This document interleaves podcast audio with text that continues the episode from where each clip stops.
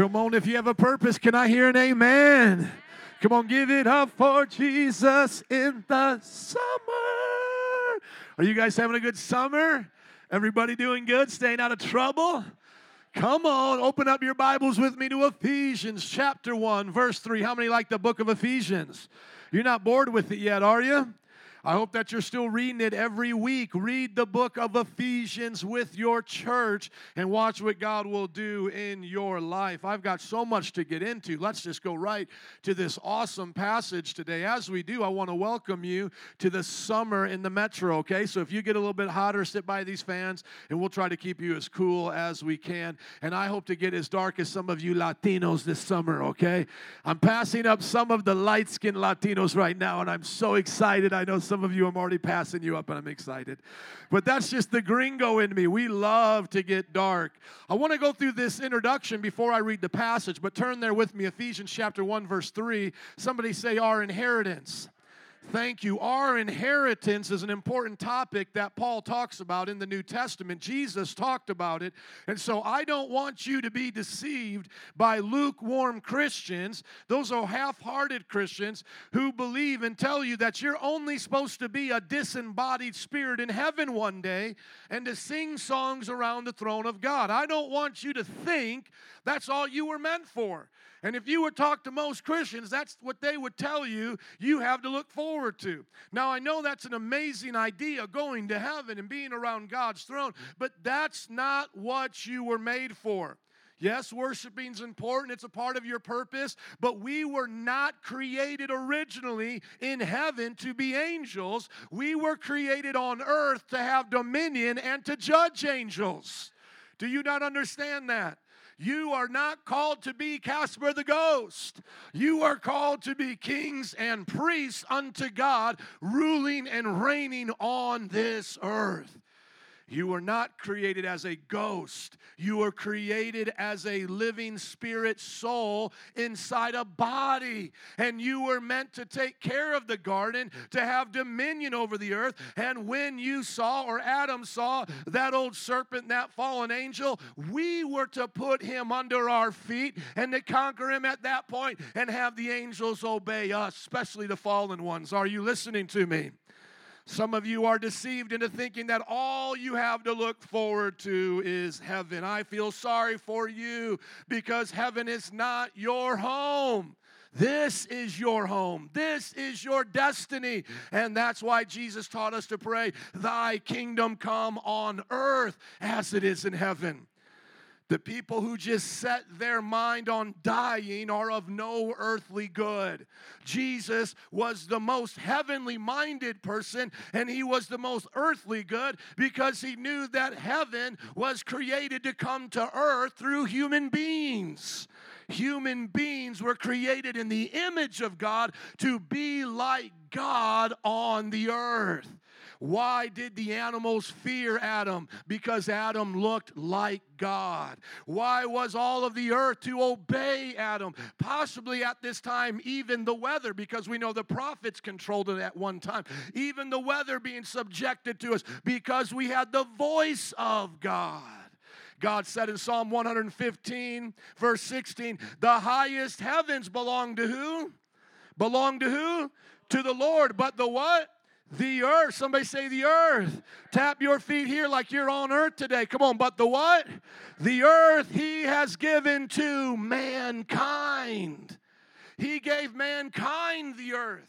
Earth was our gift from our Heavenly Father. Now when we talk about inheritance today, you better open up your ears, open up your heart, and understand that Jesus died on the cross not for you to be a disembodied spirit in heaven. He died on the cross so that the rulership, so that the kingdom might come back through his people, and we might rule and reign with Christ, with him forever and ever. Somebody say amen. That's the purpose of the Christian faith. The purpose of the Christian faith is not to be an angel with wings around the throne of God. The purpose of the Christian faith is to rule and reign on this earth. You were not given a brain to work for Steve Jobs and Bill Gates and then given a spirit to give to Jesus. You were given a brain to love him with. You were given a body to love him with. That's why the Bible says love God with all your heart, with all your soul, with all your mind, with all your strength. Don't you dare give this world your best and give God only your spirit. Don't you dare give this world all your strength and all your might. Don't you dare sell out for this little couple of shekels, this couple little things of achievements you can get. No, seek first the kingdom of God and his righteousness. Then the Bible says all these other things will be given unto you. Give your greatest mind to the kingdom. Give the greatest talent and strength that you have to the things of God. And of course, give your spirit and your emotions to Jesus. Are you listening? Ephesians 1:3, praise be to the God and Father of our Lord Jesus Christ, who has blessed us in the heavenly realms with every spiritual blessing in Christ. Remember that, heavenly realms, for he chose us in him before the creation of the world to be holy and blameless. In love he predestined us for adoption to sonship through Jesus Christ. Somebody say adoption. Remember that, spiritual realms, adoption through Jesus Christ in accordance with his pleasure and will, to the praise of his glorious grace, which he has freely given us in the one he loves. In him we have redemption. Somebody say we have redemption. Come on, through his blood, the forgiveness of sins in accordance with the riches of God's grace that he lavished on us. With all wisdom and understanding, he made known to us the mystery of his will. Somebody say the mystery of his will. According to his good pleasure, thank you, which he purposed in Christ. Remember, mystery of his will, heavenly pleasures, or heavenly treasures and pleasures, by the way. Remember that. Remember adoption, and remember the mystery of his will has been revealed to us, which he purposed in Christ, to be put into effect when times reach their fulfillment, to bring unity to all things where? In where? Come on, help me preach. In where? Heaven and on earth under Christ. They're coming together. The heavenly treasures are going to be manifested on this earth. Some of y'all think that what the world is doing is pursuing a noble cause because they have money and they have this. My friends, they are fools. And you're going to find out just how foolish they are. And if you are deceived by them, you are a fool's fool. Think about that. It's one thing to be a fool. It's another one to follow a fool. Hello, are you listening? It's one thing to be blind. It's another thing to follow a blind person. Many of you have a blind purpose on your job. You think God gave you your job so that you could make some money to provide for your family and your kids to go to college. You're following a blind fool. You're following the American dream and the world's interpretation of that. Nothing wrong with making money for your family or kids going to college, but that's not the purpose of his will. The only reason why you have a job is for the kingdom. The only reason why you have a brain is for the kingdom. The only reason why you're breathing breath today is for the kingdom. Do not waste the heavenly treasures of God. Do not waste your king's kids' rights as being adopted. And do not know the mystery of the will of God, following the will of man. You better know you're blessed in heavenly places and that heaven wants to come through you. You better know whose you belong to. You are a king's kid, and you better want to do something about it knowing the will of God. Not my will be done, but your will be done. Not Oprah Winfrey's will be done. Not Donald Trump's will be done. Not Baez's will be done. Not this world's will be done, but God's will be done. God, what is your will on my job? God, what is your will in my family? How many children do you want me to have, God? I'm not basing my children upon the condo that I live in. I'm basing the amount of children I have based on your will. The kingdom suffers violence, the Bible say, but the violent take it by force. You are in a battle of kingdoms right now. You better know which kingdom you belong to and take up the sword of the Spirit, which is the word of God, and whoop the devil. Not people, but the world views of people. The way the world, sees the purpose that it's here for. You don't see the world the same way. You have a kingdom inheritance and adoption, treasures, a will of God, and it's coming. Choo-choo, the kingdom is coming. What I am saying is true. Everybody look up at me, please. The kingdom, this last verse, bringing unity to all things, is coming. Every knee will bow. Kingdom rulers will be set up, and your inheritance will be divvied out to you based on what you did upon this earth. Come on, look at your neighbor. Say, it's tight, but it's right. Verse 11. Verse 11, come on, in him we were also chosen, having been predestined according to the plan. Somebody say there's a plan. Amen. There's a plan of him who works out everything in conformity with the purpose of his will, in order that we who were the first to put our hope in Christ might be for the praise of his glory. You also were included in Christ when you heard the message of truth, the gospel of your salvation. When you believed, you were marked with him, marked in him with a seal, the promised Holy Spirit. Now we're on the last verse of this passage. Let's read it together. 1, 2, 3. Who is a deposit guaranteeing our inheritance until the redemption of those who are God's possession, to the praise of his glory. You have made it down to this last verse, and these lights will come back on, but listen to me. You have made it down to this last verse, and this last verse tells us the comma makes sense now. The Holy Spirit, the promised Holy Spirit, is in us, and he is the deposit guaranteeing our inheritance until the redemption. Now, if you remember, I showed you before that there are two redemptions that Paul talks about, not contradictory, but complementary. Somebody say complementary. Here in verse 7, it says, we have redemption. Somebody say, we have redemption. And then there in verse 14, it says, we are waiting for redemption. What is the redemption that we have right now? Of our spiritual soul, born again. You have been redeemed. You've been washed clean by the blood of Jesus. You have the forgiveness of sins. But what is the redemption that you're waiting for? You're waiting for the redemption of your body. And the Holy Spirit now is promising you, as surely as your spiritual soul was saved, is as sure as your body is going to be saved at the resurrection. How many of you have the Holy Spirit living on the inside of you? How many of you believe right now you're born again, filled with God's power? Well, if that's true, you're getting a body to rule and reign with Christ, and an inheritance will be divvied out to you. That's guaranteed by the Holy Spirit. But you are not supposed to just be so up there right now, heavenly minded, in other words, that you're no earthly good. You're to be so heavenly minded that you want to change earth for good. Do you understand the difference? You are not supposed to just sit here and listen to me talk week after week after week, getting in more information. Just give me more information. No, this is supposed to be revelation that brings transformation, that brings salvation to the nations. It is up to you what kind of an inheritance you want on that day. You can be a janitor in the kingdom if you want to, but I am going to rule and reign with Christ as a king and a priest.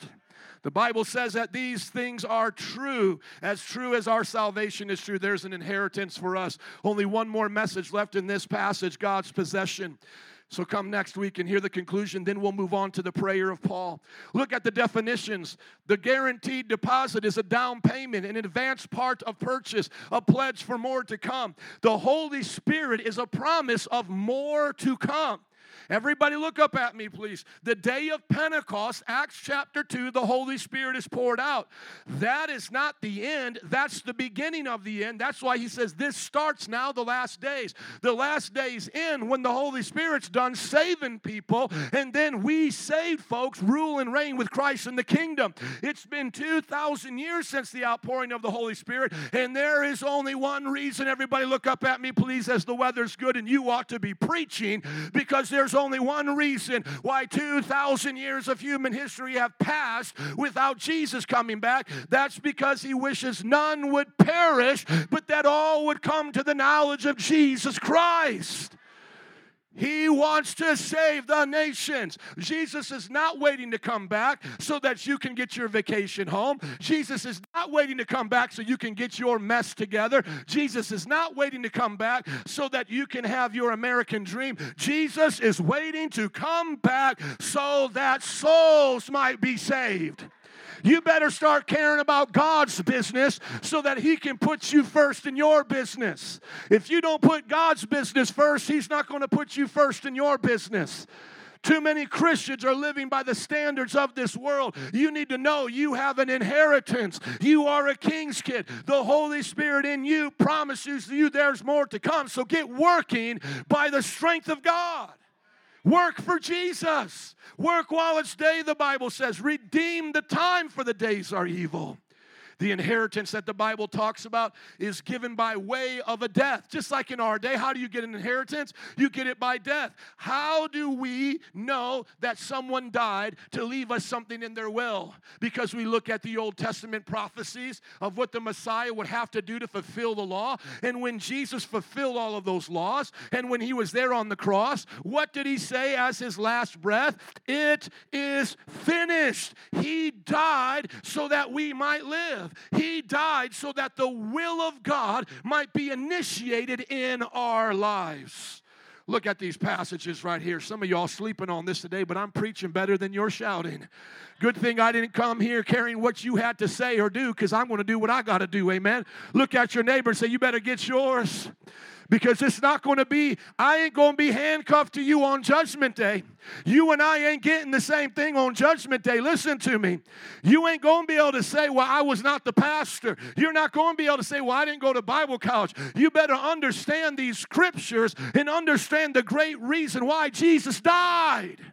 A will is given to the people when the beneficiary dies. The inheritance then is given. Jesus died so that we might have the will of God, a great inheritance. It's up to you whether or not you claim those treasures in heaven and manifest them out on this earth. You can act as a bastard child of the devil if you want, getting pimp-slapped by him, living in a continual struggle, making life all about your woes and your sorrows, or you can get born again, become a saint of God, know who you belong to, start speaking every one of these promises over your life, and see hell get kicked out with heaven coming through you. It's about time you make a decision to let heaven come through you. Let heaven come through you on your job. Let heaven come through you in your marriage. Let heaven come through you in your community. Heaven has an inheritance to deposit upon this earth even before the kingdom comes with Jesus' second returning. That means there's two blessings: the redemption of the spiritual soul, the redemption of the body. The redemption of the spiritual soul is to be impacting the world until the bodies are redeemed. That's why Jesus said, don't wait till the kingdom comes to pray for the kingdom to come. You start praying now for the kingdom to come. All y'all on the Good Samaritan page want me to pray for your toenails, your hangnails, all the little baby issues you guys have. I want to know, when was the last time you prayed for the kingdom of God? I'm tired of it. Some of you get so self-centered. Yes, it's there for prayer requests, but I want to know, when was last time you went to that Good Samaritan page and said, I've got a burden for my lost friends. They're going to hell. Pray with me. It's not about you. Get it off of you and see the kingdom of God.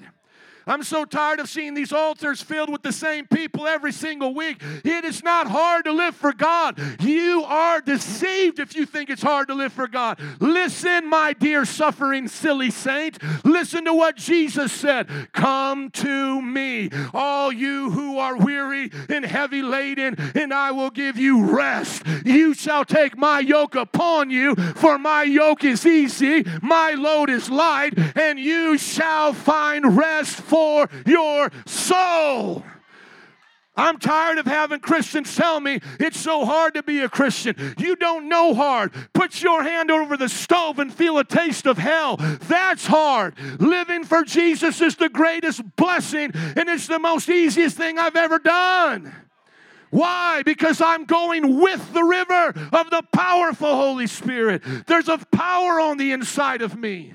That's why the apostles could sing a song after being whipped and beaten in a jail cell, and they could praise God. But you can't praise God unless the air conditioning works, unless you got every little desire of your heart, unless it all goes your way, because you've made your life an idol. Burn your idol at the throne of God. Decide my life for his glory, and life will go well for you. You decide right now, my life for his glory. And then everything you go through, you're going to see it for his glory. You'll rejoice in the midst of suffering. I'm not saying I haven't suffered, but it's been easy going through suffering with Jesus. Easy. Easy. I would never. Listen, everybody look up at me.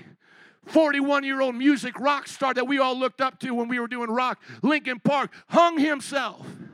What you think it's about, my friend? This is a battle for your soul. The Bible says he came to steal, kill, and destroy. Don't you tell me living for God is hard. It's hard living for the devil. It will cost you your soul. Your little temporary pleasures aren't real pleasures. I used to do drugs. I used to have illicit sex. There is nothing that compares to the presence of God. Those of you who say, well, I just like it so much. My friends, you are addicted to sin, and sin is your slave master, and sin ain't as good as my master. My Jesus treats me better than the devil treats you. I'm not here suffering in the sense I may suffer, but I'm not suffering in my mentality. I'm not discouraged. The Bible says that we can be encouraged by God in all things. Rejoice in the Lord. And again, I say rejoice. Don't you let the devil take your praise. Don't you let the world's circumstances take your victory. You belong to God. And every time you want to complain about your yoke, your burden, your issues, you go back to the Scriptures and say what God said. His yoke is easy. His load is light. And I find rest for my soul. I dare you to say Psalm 23 and look at yourself in the mirror and say, it ain't that bad, because the Lord is my shepherd. I shall not want. He leads me beside still and quiet waters. He restores my soul. That's the Bible. Amen. Somebody say, that's the Bible. Acts 20, verse 32, now I commit you to God and to the word of his grace, which can build you up and give you an inheritance among all those who are sanctified. Is anybody sanctified in here today? Well, then I'm building you up to get you an inheritance. Listen to everybody, look up at me. I can help you do a job interview. I can give you recommendations. I do that all the time. I can tell you about businesses around here. That's great, but you listen to me. The greatest thing I can do for you is help you get an inheritance in the kingdom of God. You will not get an inheritance just because you are a quote-unquote nice person. You will not get an inheritance just because you are a patriot. Patriots will bust hell wide open. Church pastors will bust hell wide open. You don't get it from being religious. You don't get it from being a patriot. You don't get it from being a good mom and a good dad. He even said wicked dads know how to take care of their children. This is how you get an inheritance, by grace through the word of God. That's how you get it. Do you want an inheritance in the kingdom to come? Do you want to manifest what you've already been given? Galatians 3:18, for if the inheritance depends on the law, then it no longer depends on the promise. But God in his grace gave it to Abraham through a promise. How do we get an inheritance? Through a what? Through a promise, and it comes by grace. God promised you could take over stuff in this world. The Bible says we could win souls and nations. The Bible says we could pray for prosperity, that our businesses be blessed. I'm so sick and tired of the world making money off the music, the world making money off the movies, the world starting companies like Apple, and they bust hell wide open and give it to pro-homosexual organizations. I want to see you young people pray the kingdom of God through your business. I want to see another 10 Chick-fil-A's raise up. I want to see another 10 Hobby Lobbies raise up. I want to see another 10 In and Out and burgers raise up. Are you listening to me? I was looking at planes the other day because I want to get a private pilot's license, and the planes that I was looking at for planes was owned by Christians with a fish at the bottom. Some of you, that offends you because you think you can only be holy and be busted and disgusted. I double dog dare you to say, Jesus, make me rich so I can be rich in giving. Bless me so I can be a blessing by grace through faith. You've heard of Ephesians 1:14, Ephesians 1:18. I pray, come on, this is what Paul prayed, that the eyes of your heart may be enlightened. I pray that y'all wake up. Somebody say, get woke. I pray y'all get woke in order that you may know the hope to which he has called you. There is a hope in Jesus today. There is a hope beyond the scope of what you see in this world. There's a hope beyond the scope of your busted and disgusted life. And for some of you who aren't busted and disgusted, you're doing pretty good right now. There's a hope beyond the scope of mediocrity. There's a hope beyond the scope of being like everybody else. We don't have to get sick like everybody else. We don't have to lose our jobs like everybody else. We don't have to. We can be blessed. The Bible says Joseph was blessed when he worked as a slave. Joseph was blessed when they put him in prison. Joseph was blessed when he went before the Pharaoh. Joseph was blessed in a pit, in prison, with Potiphar, and before Pharaoh. There ain't nothing attached to your blessing except the kingdom of God. Get attached to the kingdom. Yoke yourself up to Jesus and let him bring you through life with his blessings. That doesn't mean you won't have problems, but every problem you face, you have a problem solver. Just like the old adage goes, it's your attitude that determines your altitude. I'm tired of the world teaching us how not to quit on our dreams. You know, Oprah Winfrey teaches you not to quit on your dreams, and you quit on God's dreams. You see all these rappers, they didn't quit on their dreams. Now they waste their money. And yet we got people in the church quitting on their dreams. There's an inheritance. There's a blessing. There's a promise. Some of y'all need to read the Bible and highlight it, stick it to your mirror, and say, I believe this is for me in Jesus' name. Ephesians 5:5, this is what you can be sure of. Somebody say you can be sure of this. No immoral, impure, or greedy person, such person is an idolater, has any inheritance in the kingdom of God. Yeah, this is where it gets real. There ain't nobody that's immoral that gets an inheritance in the kingdom of God. I don't care what they tell you. Do you understand? Immorality is based on what God says. Anything that's opposite of what God says is immoral. Boyfriend and girlfriend having sex together, they're immoral. I don't care how much they come to church. They have no inheritance in the kingdom of God. You can be sure of that. I don't care how much they say they love each other and their feelings are right. I love the gay community. I love them more than their partners love them. Why? Because love is shown through truth. I'll tell them the truth. If you have a doctor that tells you lies all the time, and even though you got cancer, your doctor keeps telling you you're all right, is that a good doctor? That's not your friend. This world is telling people with sinful attractions and sinful desires that it's okay. It is not okay. I am begging and pleading with them, and when judgment day comes, there will not be any excuse why they went that direction, not in this city, not at this church, amen? Because we want you to have an inheritance. I want RuPaul to have an inheritance. I want Elton John to have an inheritance. I want Ellen DeGeneres to have an inheritance. Are you listening to me? I want Donald Trump to have an inheritance. I want the members of ISIS to have an inheritance. I want every God-given, breathing person on this earth to have an inheritance. But you can be sure of this. If you are immoral, if you are impure, and if you are greedy, you have no inheritance with God. Greed defined by God is not giving to God what belongs to God. Read Malachi chapter 3. This is a sin, and the Bible says you live in your continual sin, and especially in this, listen to me, in this nation where we have forsaken God, we spend more money on pet food than we do helping Gene and Tisa in the foreign mission field. Dear God, what do you think he will say to us on the day we're held accountable for this mess? You will have no inheritance, you greedy person. That's what he's going to say. You and your pet were an idol. Now, can you have your pets? The Bible says tithe, offering. From us and my family, it's 10%, 5% an offering. I live off 85%. Then the government takes theirs, so maybe it comes out to be 75 after everything. But listen to me. I can do whatever I want with that money after that as long as I don't sin. The Bible says that you can buy houses and lands. You can do things for entertainment. You can, of course, set up an inheritance for your children. I have no problem with people having pets. But tell me how right now in this world we're spending more on pet food than we are on the foreign mission field. Creed. Every single one of these shows, they always playing for charities. How many of you seen those shows where they play for charities?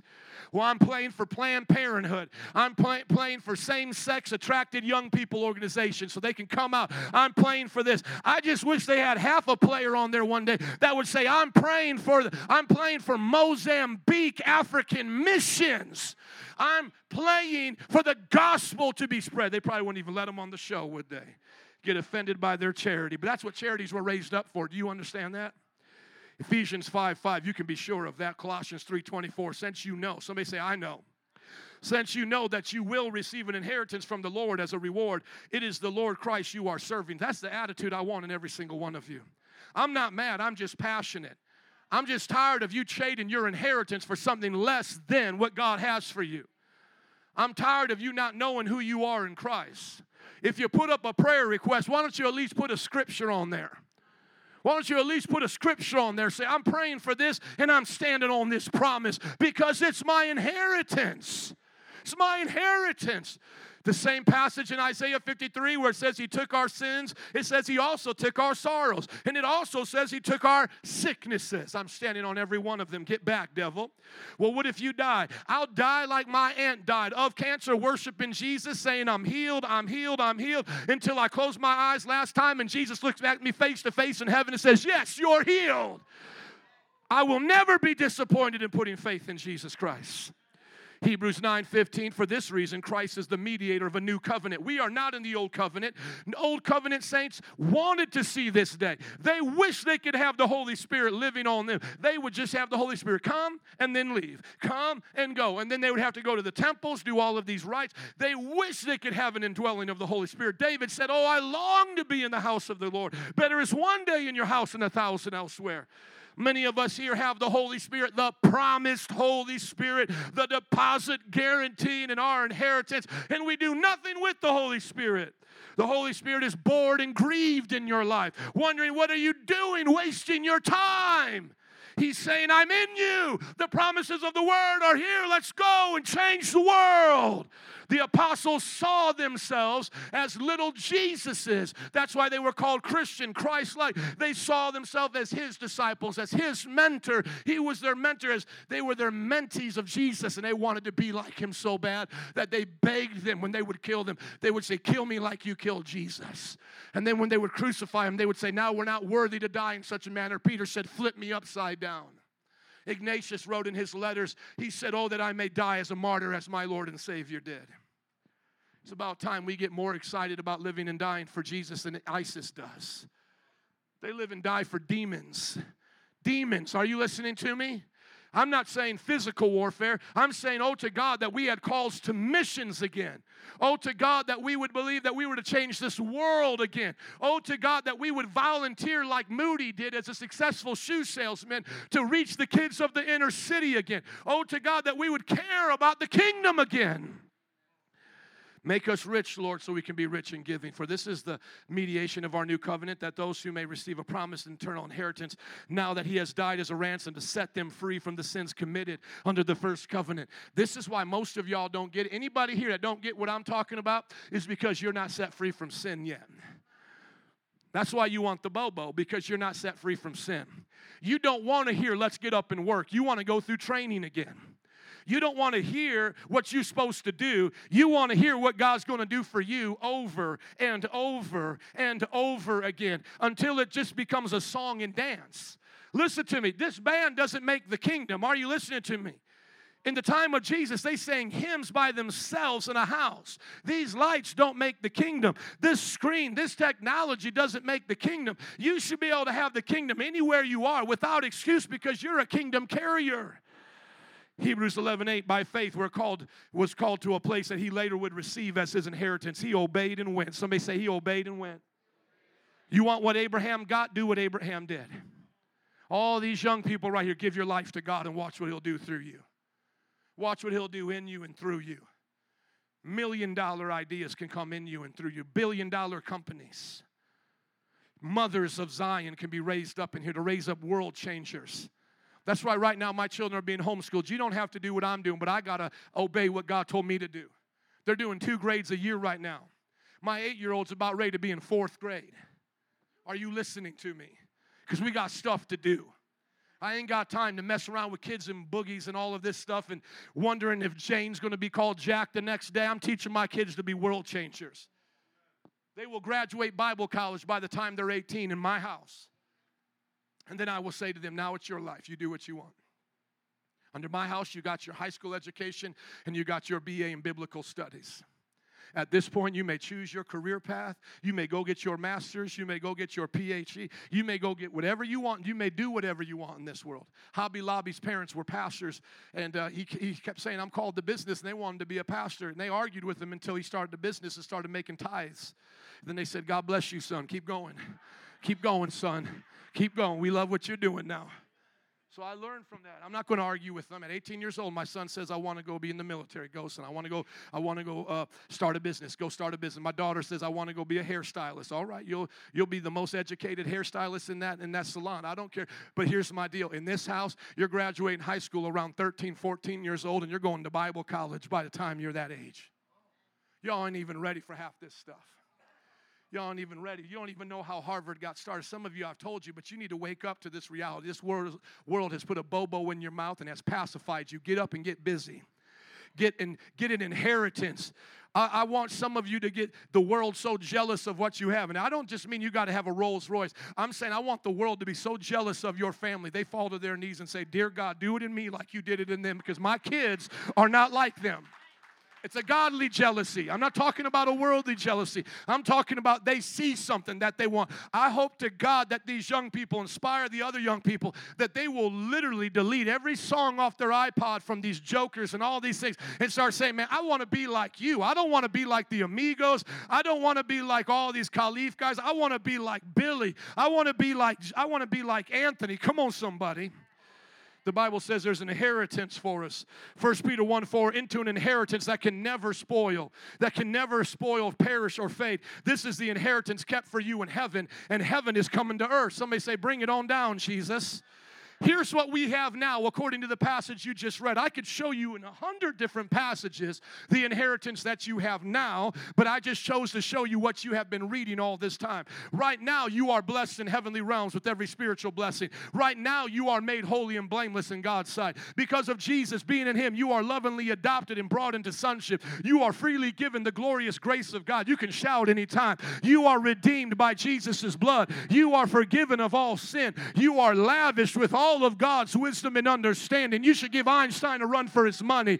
You're made to know the mystery of the will of God. There should be no confusion to who you marry, what occupation you do. I want my children by 18 years old to know, thus says the Lord, and give their life to it. 9, chosen and predestined for God's plan. There's a plan to why you are here, and you're marked and sealed with the promise of the Holy Spirit. You should have the fuego de Dios right now up in you. Amen?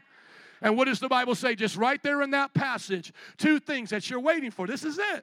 But it's a big 2 things. You're waiting for the day of redemption when your body is resurrected as Jesus' body was resurrected. So everything I'm doing right now with the Holy Ghost that's invisible, my helper, the one that no one can see is in me, giving me wisdom and ideas. It's about ready to get exposed on Judgment Day who was really my helper. It was God. They said to Daniel, man, he's got the spirit of the gods in him. And he's like, no, Jack, I got the Holy Ghost. But they don't understand, amen? And sometimes they're going to hate us because they can't be us. But listen, they ain't going to stop us, amen? I'll say another one. They can hate the player, but they ain't going to hate the game. Do you understand? Because we're going to own the properties. We're going to own the businesses. We're going to own what we do here. We're going to take over land, not in any militant way, but we're going to do it in wisdom. I want to see the next Donald Trump be spirit-filled, speaking in tongues. A Holy Ghost-filled man. Some of y'all haven't met a Christian billionaire. Now, unfortunately, I haven't either. I've met Christian millionaires, but I've heard of a Christian billionaire. You can look it up in Canada. His dad got saved going by an old storefront church. His dad was a drunkard, gave his heart to God. Then the son got raised up in the church, became a billionaire, a tycoon of business, started schools all over Canada. And here's the prerequisite. We'll take any child that we can into our quota, but here's the deal. We want them tongue-talking, spirit-filled, because we believe in the Pentecostal worldview. I heard that from a non-Pentecostal who lived in Canada when I was in Bible college in my doctoral classes. He was the president of a seminary, and he said, I know about you boys. He said, the way I would describe Pentecostals, he says, the other Christians all believe that God's out there somewhere. He said, but Pentecostals believe God's right in here. Everybody else believes God might answer prayer. God might do it, but Pentecostals would depend on God to do it. And then he told me the story of that billion-dollar businessman. I looked him up. You can see him on Wikipedia. We are going to rule and reign with Christ. But how do we do it now? We do it by being servants of this world. We do it by laying down our lives for this world. Look at what Jesus taught us. Acts chapter 1, verses 1 through 11. In my former book, Theophilus, this is Luke writing, I told you all about Jesus and what he did and taught us. Now look at verse 2. Until the day he was taken up to heaven, after giving instructions through the Holy Spirit to the apostles he had chosen. Now watch this, verse 3. After his suffering, he presented himself to them and gave many convincing proofs that he was alive. Okay, this is after Jesus raised from the dead. Now look what Luke says he did. He appeared to them for a period of over 40 days and spoke about what? Spoke about heaven, Told them all about six-winged creatures and then the harps they were going to have. Is that what it says? Did he keep taking their prayer requests and say, well, it's just about you. It's just about you. Just keep telling me how you just feel so bad in life. What did he talk to them about for 40 days? What are you talking about every day? That's all Jesus is talking about. That's all he's talking about. Jesus, I want to talk about making money. Is it about my kingdom? No, it's just for my kids. I don't want to talk about it. Jesus, I want to talk about being a patriot. I want to talk about, supporting politics and all this. Is it about my kingdom and God we trust, swearing upon the Bible? No, I just want the American dream. I don't want to talk about it. God, I want you to bless my children. God, I want you to do something great in my daughter's life, my son's life. Could that mean they can be missionaries for my glory? Is it about my kingdom, my plan for their life? It comes above them going to U of I? No, I need them to be doctors and lawyers. Well, I ain't talking about it. You think Jesus cares about anything else other than his kingdom? The only reason why we are still alive right now and not burning in hell is because he cares about his kingdom. He will get people to rule this earth. That's what he created Adam for. And when they threw it away, he could have put them right into hell. But he said, I got a plan. I'm going to turn every evil for good. And I'm going to show that serpent that I am better than him. Not by way of power, but by love. And every time Christians suffer in the name of Jesus, because, oh, yes, we will suffer. But when they burned us alive at the stake, the very ones who were martyring us, get Fox's Book of Martyrs and read it. Many of them, while they burned us alive, while they put us into the arenas, they would repent and become Christians like us and die alongside of us, the Roman soldiers. Why? Because they saw us smiling and singing songs to heaven.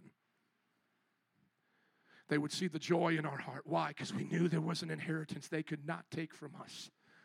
And we were establishing the kingdom of God, not through military force, not through crusades. We were doing it through the power of the Holy Spirit, through the military of the Holy Spirit versus the devil, not flesh and blood. The moment we took up arms, the Roman Catholic Church did that, we became no better than the jihadists we were fighting. Of course, they started it, but that doesn't make it worse. That doesn't make it better. Just saying, well, you started it. No. We should have had a better way. Defend ourselves, keep our land, but not go and take over land. We were not here to become imperialists. When Peter pulled out a sword and cut off that man's ear, he said, no, the kingdom's not like this. Those who live by the sword die by the sword. Are you listening to me? He talked about the kingdom for 40 days. Everything is kingdom filtered. Every parable you've ever heard in the Bible is kingdom filtered. Every single thing is kingdom filtered. It's all kingdom filtered. What did Jesus say to Nicodemus? No one can see the kingdom of God unless they're born again. That's where it starts, Nick. You want in this thing? Get born again. Why? Because for a will to be enforced, somebody has to die. And then in this kingdom, we got to die to receive it. Deny ourselves, take up our cross, and follow Jesus. Live the crucified life. We don't get to keep our life if we hold on to it. We get to keep our life if we let go of it. We get to come into the kingdom when we die and get born again. When we die to our old life. Ask yourself, what am I talking about? The next thing that we see is that Jesus promised that the disciples would sit on thrones. Do you even understand this? I have no problem with jihadists believing in paradise. My only thing is theirs is a perverted paradise. So is Hindu's paradise. You just look at the Hindu gods, the Greek gods. It's nothing but one big sex soap opera. It's all it is sex and gods and all of this crazy nonsense. 40 virgin, all this. No. There is a kingdom and there's rulership to come, but it has nothing to do with sex. It has to do with us ruling and reigning as kings and priests. He said to his disciples, he said, hey, you all listen here. You better listen here. When I come back at the renewal of all things, the Son of Man will sit on a glorious throne. Those of you who have followed me will sit on 12 thrones. You will judge the 12 tribes of Israel. And everyone, somebody say everyone. Everyone who has left houses or brothers or sisters or mother or father or wife or children or fields for my sake will receive 100 times as much and will inherit eternal life. But many who are first will be last, and many who are last will be first. Everyone has something to look forward to. Every parable Jesus told us was to prepare us for this day. He said, hey, guys, listen, you want to know what it's like?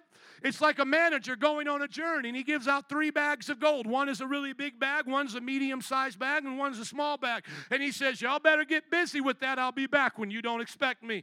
The manager comes back. They don't expect him. The one with the big bag of gold doubled, got another big bag of gold. The one with the medium-sized bag of gold got another bag of gold. The one with the one bag of gold went and hid it.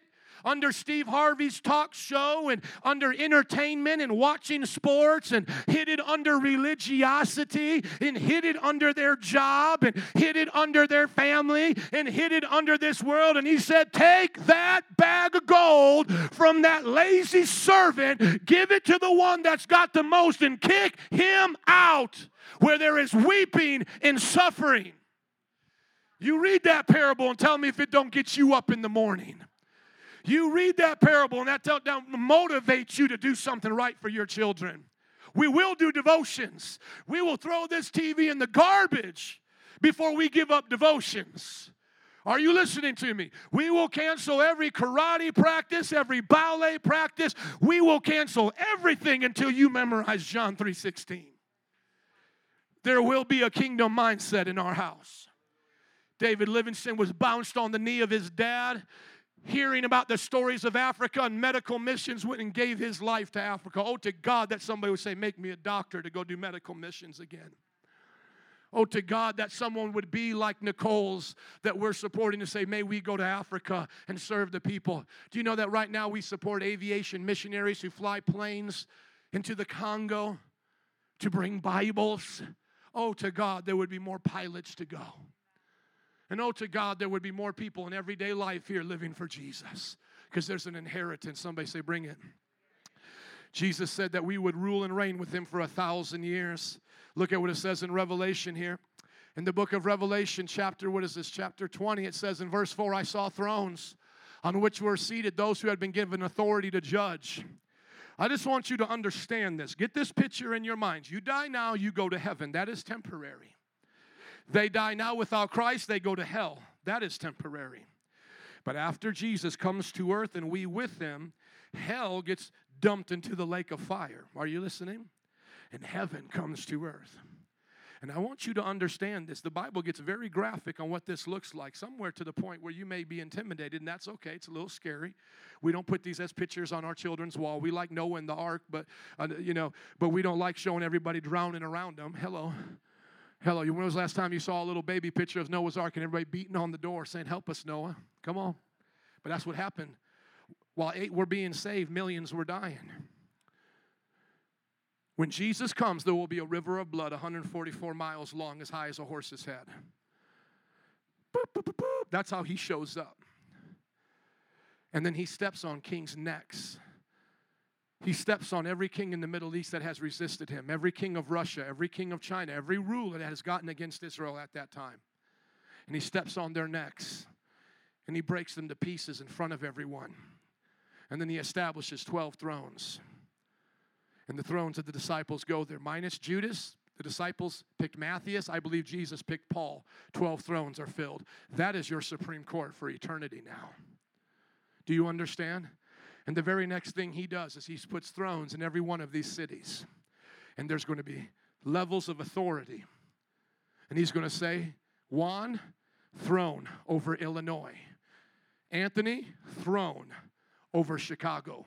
Rule the people. They came to life and reigned with Christ 1,000 years. Blessed and holy are those who share in the first resurrection. The second death has no power over them. They will be priests of God and of Christ and will reign with him for 1,000 years. Now this is where you get freaked out, but it's true. Look at what Isaiah 61 says.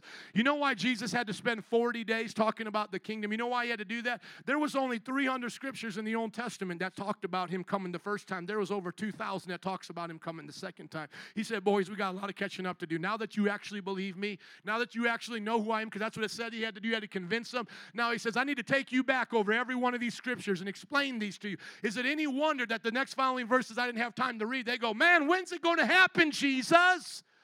And he says, you don't need to know the day and time. This is all you need to know. Boom, shakalaka, power's about ready to get on you, and you guys are going to be my witnesses all over the world. That's what you need to know. They will rebuild the ancient ruins. Somebody say kingdom inheritance. We will rebuild the ancient ruins. Many of you, everybody look up at me. Many of you have dreams in your heart, and you wonder why, because you don't think they're going to come true in this world. You know what they are? They're preparing you for the world to come.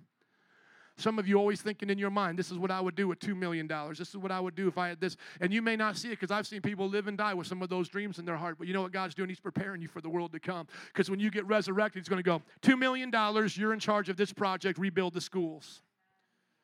We will not be ruling over, once again, disembodied spirits. A third of the world will be destroyed. The other two-thirds will be left. This is take 6 billion as an even number. There will be around 3 billion people left. We're around 2 to 3 billion people left on this planet we will be ruling and reigning over. Are you listening to me? It says they will rebuild the ancient ruins, restore the places long devastated. They will renew the ruined cities that have been devastated for generations. This is specifically talking about Israel. Israel will make Dubai look like it's a garbage dump when Jesus comes to town. Are you listening to me? He will rebuild all of the glory of Israel, all of the glory of the cities that were supposed to be there, all divided up among their tribes. These will be the wealthiest provinces in the world. And strangers will shepherd your flocks. Foreigners will work your fields and vineyards. And you will be called priests of the Lord. You will be named ministers of our God. You will feed on the wealth of nations. And in their riches you will boast. I will say, thank you very much, Sheikh. This oil belongs to me now. Thank you very much, Dubai. This tower belongs to us now. And if anybody thinks to us, we're saying, let's go bomb them. That's not what we're saying. Jesus said, you live by the sword, you die by the sword. How many times did He have to tell His disciples that? This will happen when Jesus comes. And now until then, we are sheep unto slaughter. They may take our wealth. Look what happened to the Jews during the time of the Holocaust. They had all this wealth. They took it away. They slaughtered 10 million of them, but the Jews got it right back. One of the most wealthiest people in the world are Jewish people. One of the most smartest people in the world, Jewish people. Are you listening? But you will feed on the wealth of the nations, and in their riches you will boast. Instead of shame, you will receive a double portion. And instead of disgrace, you will rejoice in your inheritance. And so you will inherit a double portion in your land, and ever lasting joy will be yours. How many want to look forward to that day and get you some right now? Come on, stand up, give it up for Jesus. Amen. Amen. It's time. It's time. Romans chapter 8, verse 17 says, now, if we are children, then we are heirs, heirs of God and co-heirs with Christ. If indeed we suffer, if indeed we share in His sufferings, in order that we may also share in His glory. When you suffer with Jesus, it ain't so bad. Why? Because you know there's a purpose in the pain. Band and altar workers, would you come, please? Would you bow your head in an attitude of prayer? Are you talking about the kingdom? Come on, meditate in your heart right now. Am I about the kingdom business? Or am I just about my business? Is it my family or is it God's family? Is it my money or is it God's money? Is it my body or is it God's body? Is this our church or is this God's church? Come on. Is it your dreams or is it God's dreams? The kingdom is the gear that makes all the wheels go round and round. Seek ye first the kingdom of God, saints, and His righteousness, and all these things will be added unto you. I'm praying with you right now. Come on, let's not leave until we pray. Come on, Jesus. We'll start with our governors and leaders. Listen to how a Christian prays. Lord, I pray for my governors, my president, my leaders, to be saved and to be kingdom-minded. I pray for them to rule with justice, compassion, righteousness, and mercy. Protect our soldiers right now. We're getting mounted up over there. One of my good friends, Master Sergeant, is already in Afghanistan. Other ones are going. God, protect our soldiers against the forces of evil who have a different agenda, who believe that they need to kill and force their religion upon the world. Lord, we pray that you will be with our soldiers. We pray for our schools and our teachers and our leaders. We pray that they will be kingdom-minded. We pray just as one Supreme Court ruling took prayer out of schools, another Supreme Court ruling will bring it into schools because there's so many praying. We pray for our young people to stop fighting, to stop being perverse, being corrupt. We pray for the heroes of our young people to be godly again. We pray for families to be strong. Come on, saints, it's not a library. It's a prayer meeting right now. Let's pray. Your kingdom come, your will be done on earth as it is in heaven. Jesus, right now we are co-laborers with Christ. so that we can share with Christ in His glory. He decided He wanted to share it. That's why He made Adam and Eve, is to have dominion. Come on, let's pray right now for this city. Pray for our police officers. Come on. Pray for justice. Pray for our inner cities. Pray for our businesses. Pray for wisdom in our local government. Taxing us more will not increase revenue. You can't take more money from people and expect those same people to make more money for you. Come on. We need to pray for righteousness in our land. We need to pray for our young people to have dreams and visions again. The Bible says they would have dreams and visions. Young men would have visions. You know what a vision is to see a purpose for your life. Pray for this city. Pray for what you can do now with these things we're praying for. What can you do? Where can you take up the cause of Christ? Well, I'm called to be a stay-at-home mom. Then raise up sons and daughters of Zion. Raise them up for the glory of God. Shield them from the wickedness of this world. Raise them up to be like Daniel, Shadrach, Meshach, and Abednego. Come on, some of your children go to public school and you're concerned about them. If Shadrach, Meshach, and Abednego could be in Babylon and God keep them, God can keep your children in public schools. Come on, pray for your children. Those of you here say, well, Pastor, all I am is a plumber. All I am is a service technician. All I am is a nurse. Come on, ask God to use you being a nurse. Ask God to use you doing those wonderful things for our culture. See it through the kingdom. You were given those talents by God. You were given those abilities by God. Few more moments before we go. Kingdom-minded, kingdom-centered. In the name of Jesus. In the name of Jesus. Lord, center my life around your cause. Lord, may we be kingdom-minded. And just as another clarification, now say, Lord, make us servants. Because every time the disciples wanted to skip this stage and go directly from Jesus' first coming to his second coming, pools of blood, sending down fire, Jesus would always rebuke them and say, no, the greatest among us are children. The first shall be last, the last shall be first, and the greatest, the most mighty among you will be servants of all. Come on, ask the Lord to make you a servant. That doesn't mean you're a pushover. It just means whatever position you're in, you're a servant leader. You're going to lead with integrity, with compassion, wanting the best for the people around you. Come on, some of you, God's going to call to do great things. Others, it may not seem significant to the world, but God will still reward you. Both of us have to understand to be faithful. The Bible literally says that some of our good works are done in secret. Nobody's going to know. Others of you may start the next hospital, Pentecostal hospital. We got enough Lutheran hospitals. Come on, let's get a Pentecostal hospital. Here we go. Somebody, God put that on your heart. Maybe you will do that. Amen? A few more moments. We're praying for His kingdom to come. Come on, pray for His kingdom to come. So I dare some of you say, Lord, bless me that I can be a blessing. Lord, I pray to inherit fields, houses, land, promotions. The Bible says Abraham was rich, David was rich, Solomon was rich. So many of the Bible men were rich so that they could be a blessing. Not all. I'm not saying you're not a Christian if you're not rich. I'm just saying, is there some of you here that have a bigger dream than the average income? Come on, we need some movers and shakers. We need some job creators here. I want the next Hobby Lobby to come from this church. I want the next fast food restaurant, Chick-fil-A. I want the next technology company, the next app to be developed here. In the name of Jesus, dream big with the Lord. Lord, we ask you now to use us as we go. We heard a strong word today. You put a burning in my heart. But may we now live it in grace. May we now live it in love and compassion and know who we are and that we don't battle flesh and blood. We battle those principalities in high places, those angels that are jealous of our authority. because you gave the earth to us, not to them. In Jesus' name we pray, and everybody said, amen. Give it up for Jesus, kingdom folk. Come on, slap your neighbor a high five and say, go with the kingdom. God bless you. We love you. If you need prayer, come on up for anything. We love you. We love you. Have a wonderful week. Thank you for coming.